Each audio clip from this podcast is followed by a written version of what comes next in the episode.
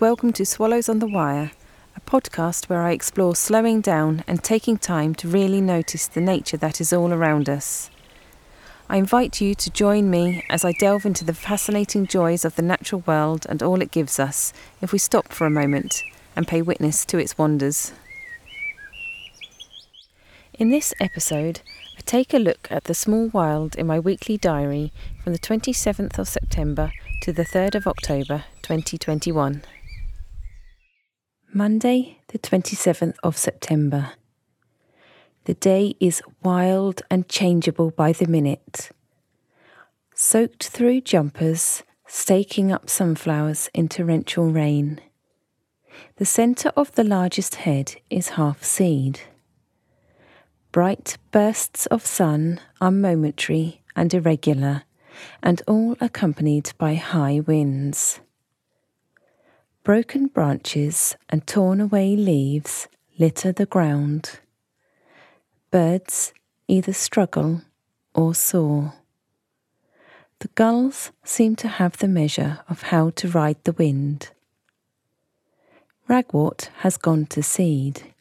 The myriad yellow suns turn to white stars. All the roses have lost their heads again. Self heal dots the lawn with purple. Ivy circles and climbs, hugging tendrils around a trunk of the smoke bush. In the darkened, fading light, blackbirds hop the lawn and feed. The wind drops as night falls. Tuesday, the 28th of September. Clouds have silver filigree edges as the sun sits behind them. There is a noticeable drop in temperature. Hedgerows are adorned with jewels of deep purple sloes and bright red rose hips. In the corner of a field, sheltered from the wind, it is hot as the sun finally breaks through. Walking, I feel as if, if I were to open out my long coat, I would fly with the wind. The clouds romp apace. Sycamore wings lie fallen and red. I feel the wildness of the wind is somehow primeval. It cannot be tamed. We are at its mercy. Dried banks of long grasses are bleached. A tree lies fallen across a path. The bright red of a ladybird stands out from a green tendril of ivy. A bright green aphid runs the other way. A meal missed. Another red dot snuggles asleep in the dried, bunched husk of wild carrot. Burnished bronze and red of old oak leaves. The rain comes hard and heavy at 2 pm. It smells exciting. Wednesday, the 29th of September. A night of wild wind and rain enough to keep sleep at bay. But the day starts bright blue. A robin sits at the top of the feeder, puffed up against the colder air, feathers ruffling. The ground is littered with berries that have been scattered by the wind, red polka dots on green. The leaves of the blueberry have gone the colour of wines, burgundy, cherry. The cucumber has nine new flowers. The cats are fractious in the wild weather. There are very few birds to see, flight being almost impossible. It is a day for staying low to the ground. Leaves rain on my head.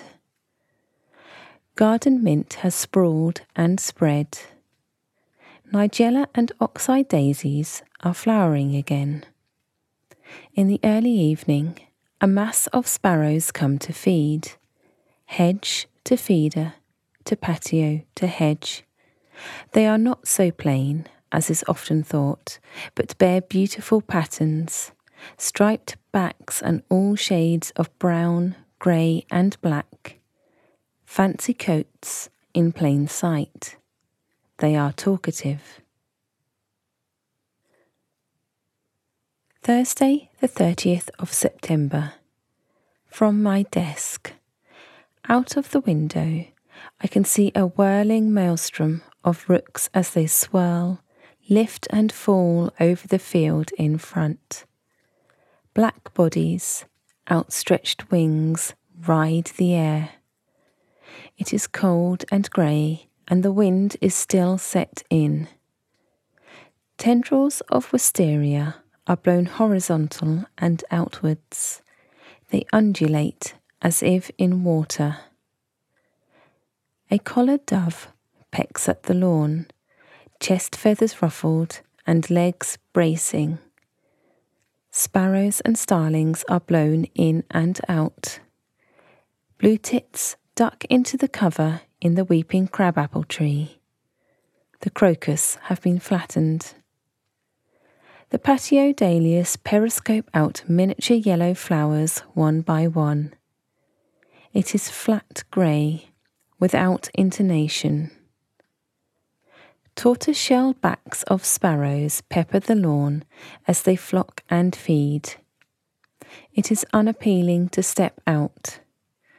I bundle in hat and coat and stand in the wind and cold light drizzle. I am tired and feeling low. I force myself to seek out and look, look, look for colour. Purple salvia, lilac chrysanthemum, yellow sunflowers, gold and burgundy rudbeckias, pink dianthus, orange nasturtiums, red and green, red and green leaves and berries and hips. I pick a colour wheel of fallen leaves, from green to yellow to orange to cherry, then dark red. The colour is there. I found it in the grey. Friday, the 1st of October. By the river. Banks of scraggly nettles are full of movement. Hundreds of caddisflies are busy working hard at making more caddisfly. The river is a dark mirror, pin-pricked with raindrops and scattered with confetti pondweed.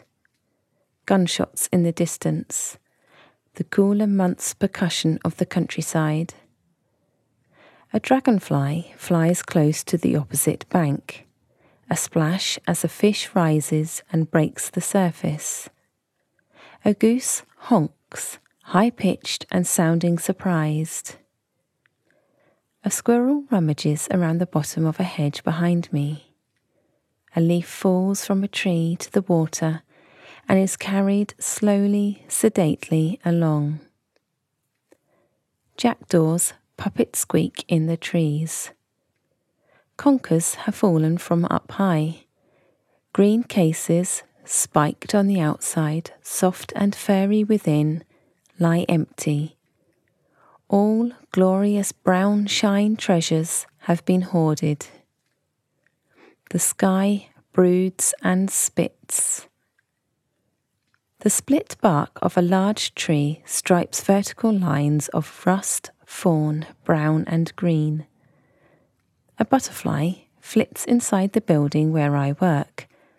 This brings delighted squeals of joy from two young girls. I carefully cup it in my hands and we take it outside. It sits for a moment on my hand. A peacock gathers up its wings, then it is off. Saturday, the 2nd of October. A buzzard flies low, mewling against brooding grey. The rain starts early easing in with light fingertips before becoming a deluge. The garden is viewed through obscured windows, water rippling, smudging the colours outside. It is cold. There is no let up to the downpour. Raincoat on, I dash to the bottom of the garden to empty the compost. Opening the lid to the large bin, I am struck by the warmth from within. I shelter for a moment in the greenhouse, inhale the scent of tomato plant leaves. Clusters of tomatoes hang red, orange, and green. I snip off all ripened fruits and fill my pockets. Squalling outside. Raindrops gather and fall from the bottom of an apple hanging showered. Crystal droplets from bright green. The evening draws wilder and wilder. We are being lashed. The world outside in the dark is roaring and fierce. I light candles and furl myself into a blanket. Sunday, the 3rd of October. A kind of peace overlays after the clamour of yesterday. The land has had a heavy night and today is sluggish and tired. Rooks fill the air with their calling cries from topmost branches. On the way home from work, I pass a squirrel on the verge. It sits upright on hind legs, eating. It does not seem to care for my car passing by. The iconic shape of a kestrel hovers over a hedgerow, tail down, arched wings steadying the mid air surveillance. Focused, intent. A wood pigeon keeps pace a while, flying ahead of me as if my pilot. Horses wear their coats parading paddocks. Bright pom poms of pineapple weed are yellow buttons cupped in green feathered fronds in the gloom. I have not had the chance today to be outside, and I feel it like an ache. An invisible thread pulls me to the natural world outdoors. But today I have no opportunity to follow. The thread sits as a knot within me, messy and sulking. Thank you for listening to Swallows on the Wire. You can follow Swallows on the Wire on Instagram at Swallows on the Wire, or follow more of my works by visiting my website jenny-may.com.